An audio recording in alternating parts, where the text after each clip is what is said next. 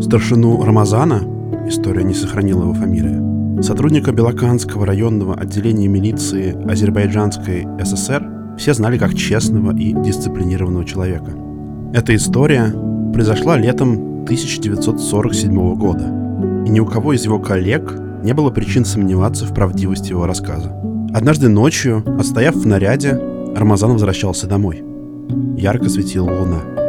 Старшина был вооружен пистолетом и спокойно шел в свое селение. В окрестностях этого селения уже давно ни на кого не нападали хулиганы или грабители. Перед ним течет маленькая речка, на которой построили мостик, а вокруг выросло несколько деревьев. Когда старшина переходил мостик, из-под одного из деревьев появилось огромное лохматое существо, которое вцепилось в Рамазана, крепко сжало его и унесло к дереву, где его бросило. У дерева находилось второе существо, которое тоже было лохматым и необычным. Они оба издавали непонятные звуки и с любопытством рассматривали и трогали старшину, особое внимание уделяя блестящим пуговицам на его милицейском кителе и его лицу. По словам Рамазана, он был сильно напуган и забыл о своем оружии, но не потерял сознание. Перед ним были два огромных диких человека, без одежды, покрытые густыми волосами темного цвета. Это были мужчина и женщина. Лица обоих существ были очень страшные, с темной кожей, без волос и напоминали лица обезьян. Они провели всю ночь рядом с Амазаном, который лежал под деревом. Каждый раз, когда старшина начинал двигаться, самец угрожающе рычал и нападал на него, царапая его лицо. Когда наступило утро, оба существа быстро исчезли в лесу, а старшина, оставшись один, побежал домой. Дома он заметил, что забыл на месте фуражку и отправил детей ее забрать. Она действительно лежала под тем деревом, и дети ее принесли. Это произошло в районе Талышских гор. Это горная область на границе Азербайджана и Ирана. Таких историй о случайных встречах с человекообразными существами, напоминающими не то больших обезьян, не то каких-то диких людей, тут рассказывали и рассказывают много. Привет, меня зовут Гриша Пророков, и это подкаст «Жуть». Я уже делал несколько эпизодов «Жути» про снежного человека — «Неуловимый алмаз» и «Березовское чудо». Истории о существе, которое в 20 веке стало принято называть снежным человеком, сложные и разнообразные. Это целый корпус представлений и идей с разными ответвлениями и деталями, которые складываются даже не в монолит, не в один конкретный образ, а скорее во что-то ревмующееся и перекликающееся. По всей планете есть история о чем-то таком. О человекоподобных существах, которые встречаются далеко от человеческих поселений. В лесах, в пустынях, в пещерах. Иногда эти существа сильно не похожи на людей. Они высокие, волосатые, с лицами, напоминающими лица обезьян. Иногда в рассказах очевидцев они больше напоминают диких людей. Иногда история о снежном человеке перекликается с историями о леших и чертях. Так или иначе, у очень большого количества народов есть представление о том, что где-то вдали от людей, в природе, живут существа, как будто родственные нам, но все-таки не такие, как мы. Этих историй настолько много, что в середине 20 века советские ученые, я уже рассказывал об этом, пытались их искать и изучать. Борис Поршнев в 1950-е возглавлял академическую комиссию по изучению снежного человека. При этом, что именно встречают в районе Талышских гор и вообще вокруг, на Кавказе. И можно ли эти истории однозначно отнести к историям о снежных людях, это сложный вопрос. Но, как я уже сказал, четкого определения снежного человека нет – это рифмующиеся истории и идеи. И поэтому будем считать, что у них у всех одни корни.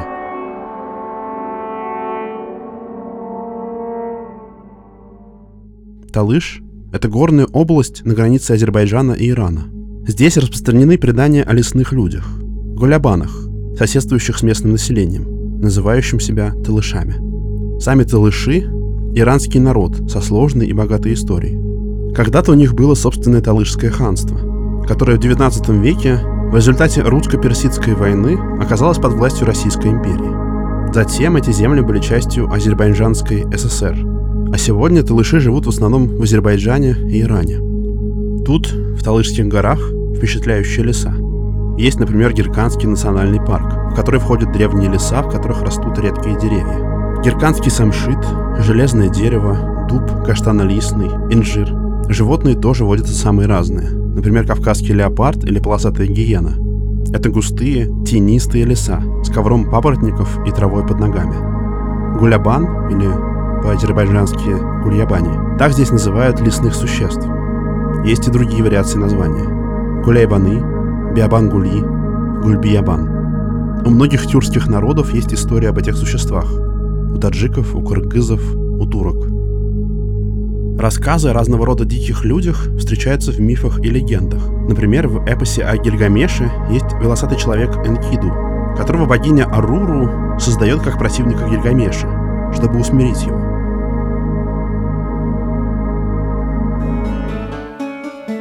Французский консул в Крыму Ксаверио Главаня в XVIII веке написал текст описания Черкесии. Там приводится такая история.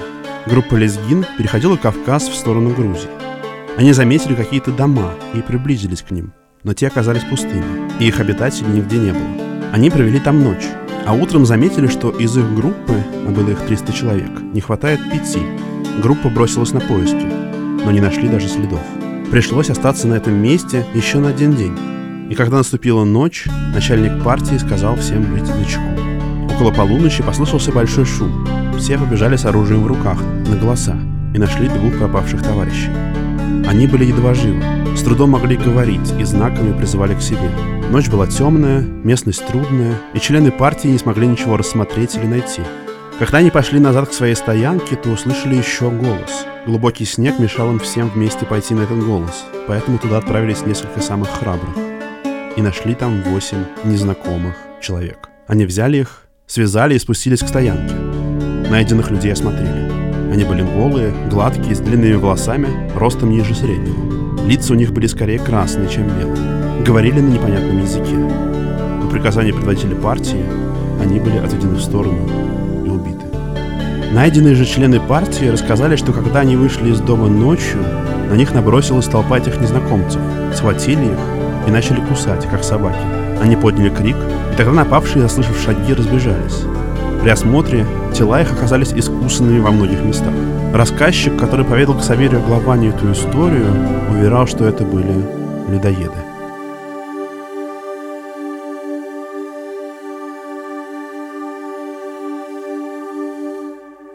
Лесные люди фигурируют в фольклоре многих народов Кавказа. В некоторых сказаниях они наделены совершенно фантастическим обликом. Например, их описывают с якобы торчащим из груди каменным или костяным топором. Другой, известный дореволюционный кавказовед, записывая одну из легенд о диких людях, добавил, что рассказчик утверждал, будто лично знает в одном селении Северной Осетии девушку, отец которой был Албасты. Это широко распространенный на Северном Кавказе и в Центральной Азии название мифических лесных людей, где рассказывал об этом в эпизоде «Неуловимый алмаз». Очень многие рассказчики убеждены, что гулябаны встречаются в Талышских горах и в наши дни – так, в одном из писем в редакцию журнала «Вокруг света», написанном в 1980-х, приводится свидетельство человека по фамилии Физулаев. У многих знакомых и друзей, а есть среди них и очевидцы, нет и тени сомнения в существовании в горах человекоподобных существ, мужского и женского пола, а также детенышей, повторяя, что некоторые встречались с ними, описывают их примерно так. Ростом с человека выше или ниже, густо обросший волосами от темно-серого до черного цвета. Лицо скорее человеческое, чем обезьянье. При случайной встрече с человеком убегают на двух ногах. Чрезвычайно осторожны. Встречаются чаще в сумерках, ночью, реже днем. В далеких горных селах иногда воруют ночью мелкий домашний скот, птицу, овощи и фрукты. Самую впечатляющую историю, и она тоже дошла до редакции «Вокруг света», рассказал грузин, пастух Габриэл Циклаури, который попал куда-то сюда, на берег Каспийского моря в начале 20 века.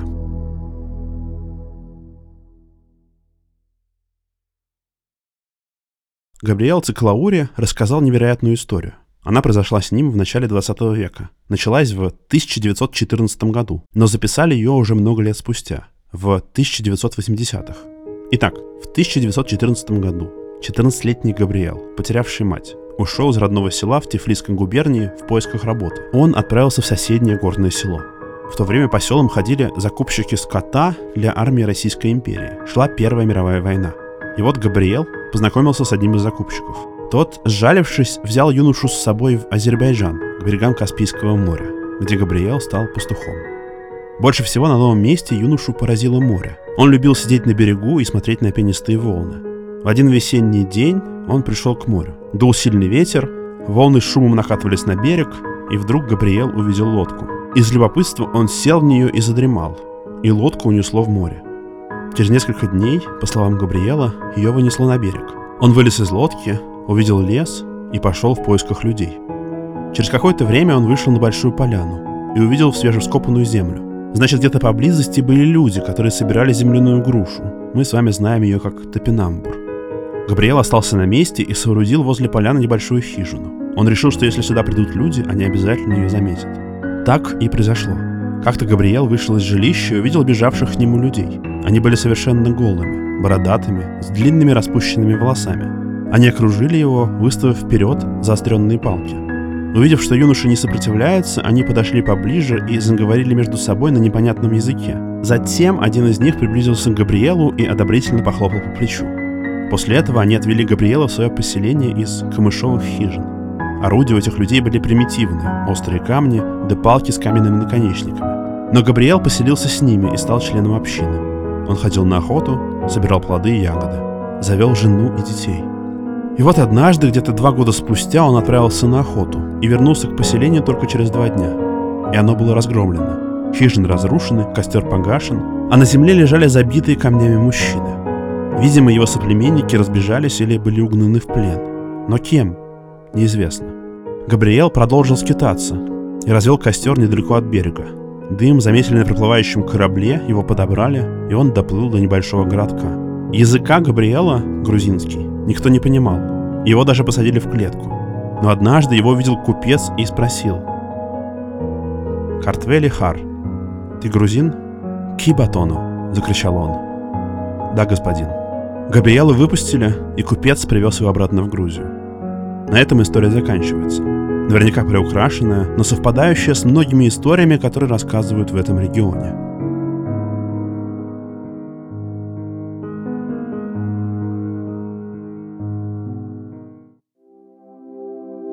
Рассказ Габриэла Циклаури записал и опубликовал в 1988 году в журнале «Вокруг света» журналист Петр Леснов. Он отнесся к истории серьезно. Конечно, наверняка Циклаури приукрасил какие-то детали – но все равно в основе его истории могла лежать правда.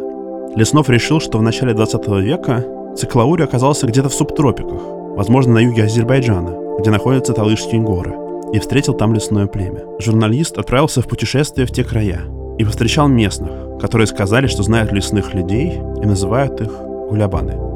Природа талышских лесов тоже навела лесного на мысли, что Циклаурий встретил свое племя именно здесь. В начале 20 века эти леса были опутаны колючей лианой сосапарилией, которая вместе с диким виноградом и другими лианообразными растениями делала субтропические леса непроходимыми.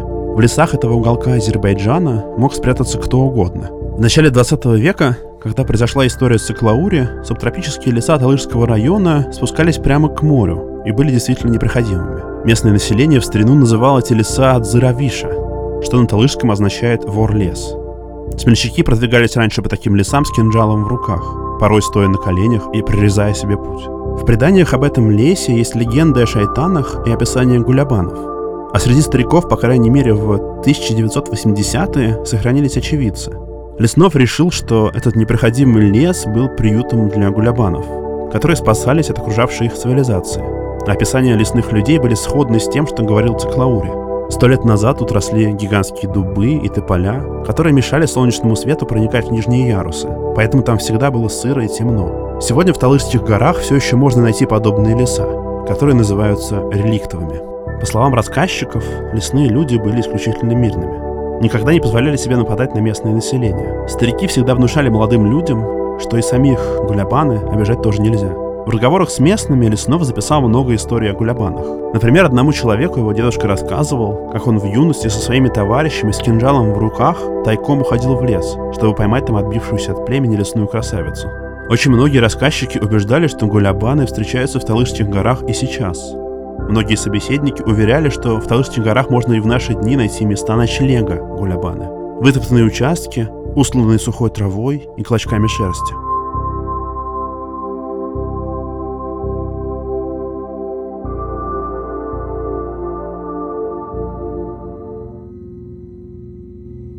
Были и истории из Грузии. Один человек по имени Георгий Арсенидзе рассказывал, что встречал лесных людей в непролазных дебрях на восточных окраинах Кахетии, у самой границы с Азербайджаном. Он много лет проработал в Вашлованском заповеднике, поражающим любого своей дикой красотой.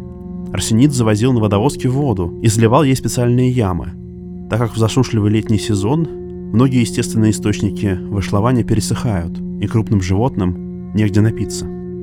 Однажды в сумерках Георгий поднимался на своей водовозке от реки Поры к Пантишарскому ущелью и вдруг увидел впереди одинокого обнаженного человека небольшого роста, который метнулся в сторону и скрылся в зарослях. Это ущелье входит в зону Вышлованского заповедника. Места там сплошь труднодоступные или вообще недоступные человеку. Сопки очень крутые, заросшие густым кустарником. Оставаться на ночлег в этом ущелье почему-то очень страшно, что-то давит на подсознание. Человек становится робким. Есть история, как председателю колхоза имени Ленина, который находится в селе Потели и Кара, зашел встревоженный пастух и заявил, что боится пасти скот в зоне вышлования, поскольку там в сумерках появляются лесные люди, а потом исчезают. Вроде не воруют скот, но непонятно, чего они хотят. Еще один человек вез на мотоцикле рыбу с реки Норы. В сумерках втянулся в Пантишарское ущелье. Когда мотоцикл пошел на крутой подъем и избавил ход, мотоциклист заметил двух человек, совершенно голых, которые, выскочив на дорогу, кинулись за мотоциклом, видимо в надежде, что из люльки выпадет несколько рыбешек. Водитель настолько испугался, что даже не помнит, как выбрался из ущелья на простор. И тут появляется некоторое противоречие. Вышлованский заповедник расположен на территории Грузии, не менее чем в 500 километрах от Талышских гор. При этом в Азербайджане, на равнинах, в 100-200 километрах от Талыша местное население ничего не рассказывает о лесных людях. Азербайджан расположен среди Кавказских гор, но эта страна преимущественно равнинная. Но с юга, начиная от Талышских гор, тянется на северо-запад цепочка небольших лесистых хребтов, которые перерастают в мощный хребет Возлак. Потом он поворачивает прямо на север, становится ниже и примыкает к Вышлованскому заповеднику. Петр Леснов предположил, что гулябаны теплое время года совершают миграции именно по этим хребтам, а в долины, тем более безлесные, не спускаются, поэтому их на равнинах никто никогда не видел и ничего о них не рассказывает.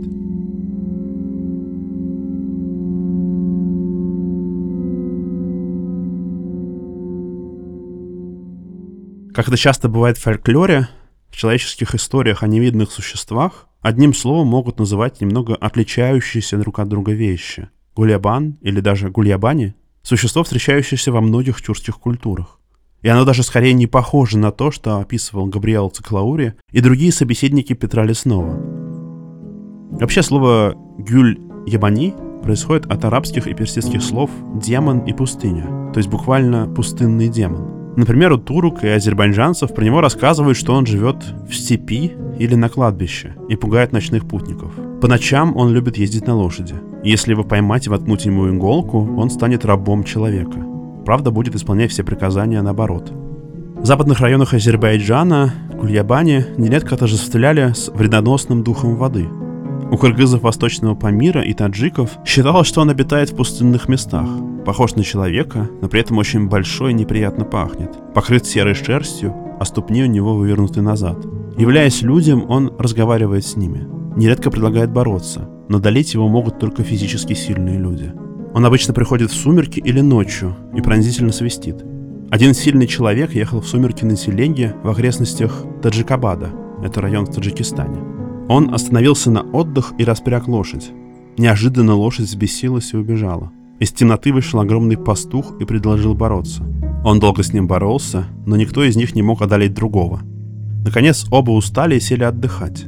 Наступил рассвет, и человек увидел, что пастух весь покрыт шерстью. Пастух подарил ему кусочек шерсти и сказал, что теперь они будут друзьями. «Когда нужно будет меня вызвать, сожги этот кусочек шерсти», — сказал пастух и ушел. Человек рассказал о произошедшем муле, и Мула объяснил, что это был Гульябаня. Мула сказал, об этой истории никому нельзя рассказывать, иначе ты можешь умереть. Гульябани может говорить на всех языках. На самом деле он не говорит, а внушает мысли. Точно так же человек, который с ним говорит, на самом деле общается с ним мысленно. Помните, я говорил об этом в выпуске «Неуловимый алмаз» о снежном человеке? Что во многих историях о снежных людях они обладают телепатическими или гипнотическими способностями, общаются мыслями, внушают страх и так далее. Милиционер из Таджикабада поехал один раз в горы на выходные на собственном «Жигули». Дело было в советские времена. Он приготавливал еду к пикнику, положил мясо в тазик около машины и вздремнул на заднем сиденье. Вдруг он проснулся от того, что машина дергалась. Милиционер побледнел от ужаса. Сзади стоял Гулиабаня и толкал машину вперед. Мог и в пропасть столкнуть. Пока милиционер приходил в себя, Гулиабаня взял тазик и стал разрывать мясо. Потом он снова подошел к машине сзади и прислонился ладонями к заднему стеклу. Милиционер собрался с духом, нашел свой пистолет и выстрелил в окно. Гулиабаня испугался и убежал. После него остались отпечатки двух ладоней на заднем стекле машины. Борис Поршнев, руководитель комиссии по изучению снежного человека, главный советский ученый, занимавшийся этим феноменом, автор монографии «Современное состояние вопроса о реликтовых каменоидах», тоже собирал и записывал истории о Гульябане, среди прочих. Я прочитаю несколько отрывков из этой монографии. Рабочий Иководческого совхоза Булункуль на Памире Кадыр Такоев сообщил, что когда в 1922 или 1923 годах он рассказывал отцу о своей встрече с Гульбиеваном, отец не поверил. Он сказал, что Гульбиевана в наших местах нет, что Гульбиеван есть только на китайской стороне. Там их много, а у нас нет. Отец у меня был очень знающий человек, охотник. И дед мой тоже был хороший охотник. Они рассказывали мне о Гульбиеване, которого охотники часто видят в Китае. Еще они рассказывали, что в Тибете, по словам китайцев, приводивших к нам караваны, тоже часто видят диких людей – в Тибете, рассказывали, есть гора, где живет целая семья таких людей. И поэтому на гору местные жители ходить боятся. Гульбияваны бросают на них сверху большие камни и страшно кричат. Там же Кыргыз Джамагул рассказывал, что давно, еще при Николае, он издали видел двух диких людей. Они ходили по горе, землю копали и траву ели, то есть, вероятно, выкапывали какие-то корни. Джимагул говорил, что Гульбияван боится людей, прячется и уходит от них. Если же он все-таки попадется навстречу, то бояться особенно нечего. Нужно покричать, и Гульбиаван сам уйдет. В 1951 году, во время маршрута по реке Западный Пштарт, на колхозной ферме предупреждали, что вниз по реке живет трое диких людей. Две женщины и один мужчина. Причем они говорили, что есть еще маленький, но, но другие утверждали, что маленького уже нет в этом году. Подох, наверное. Утверждали, что дикий человек покрыт волосами, ходит в горах очень быстро. Обычно прячется, но иногда может рассердиться и напасть на одинокого путника вернее, будет вызывать на бой, причем этот вызов он сопровождает криками и ударами кулаком в грудь. В нашем распоряжении имеется запись одного рассказа о событиях, имевших место примерно лет 60 тому назад, и, следовательно, служащая как бы прямым дополнением к одновременным записям К.А. Сатунина. Это рассказ о Гулейбане, который якобы водится в горах Талыша в Азербайджане. Услышанный автором сообщения уже много лет тому назад от старика, колхозника Аллахверды Мирзаева, Старик рассказывал, что в горах многие встречали человекоподобное существо, ростом больше самого большого человека, обросшее шерстью. Местные жители называли его Гулейбаны. Старик Аллах Верды рассказывал, что он по ночам в горах издавал громовый рев, мало похожий на человеческий крик. Один охотник, который много раз встречался с ним в лесу, но из-за разных религиозных предрассудков не стрелял в него раньше, однажды решился и с близкого расстояния выстрелил в Гулейбаны. Тот, издав громовой крик, скрылся в лес, охотник, придя в село, рассказал о своем выстреле в Кулейбаны. Заинтересованные рассказом охотники-христиане пришли в горы, куда их привел охотник, в том месте, где Гулейбаны был подстрелен. Обнаружили кровь и пошли по кровавому следу. Зверь перешел через реку и упал. Крестьяне действительно нашли мертвого, большого роста, очень похожее на человека существо, густо обросшее шерстью с длинными руками. Обратите внимание, что названия существ записаны по-разному, еще другими вариантами. Гульбияван и Гулейбаны. Поршнев относился к этим свидетельствам серьезно. Достаточно, чтобы считать, что подобное существо действительно где-то есть. Современная наука не смогла найти свидетельств, что снежный человек, и неважно, это реальный реликтовый гоминид или какое-то неизвестное существо, есть. Или что в местах, где есть эти истории, а ареал на самом деле огромный. Даже просто ареал, где распространено слово гульябани или похожее на него.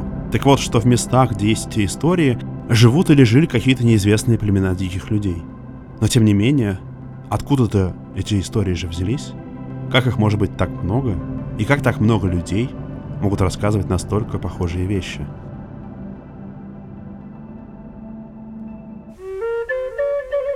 Мне кажется, что истории про Гулябани, да и вообще тех, кого мы привыкли называть снежными людьми, показывают некоторую бинарность, что ли, вот этого нашего стандартного рационального мышления.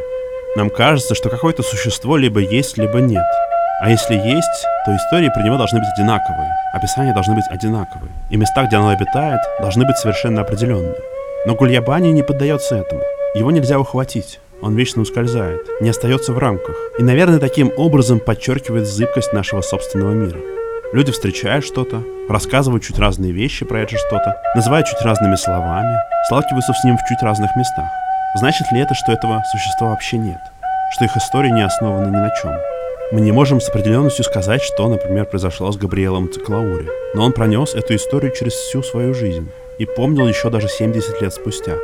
А значит, это был опыт, который потряс его и отпечатался в его памяти. Но, возможно, нам нужно быть внимательнее друг другу и доверять персональному опыту других людей, даже если он зыбкий, неопределенный, даже если на него нельзя навесить понятный ярлык и занести в какую-нибудь категорию.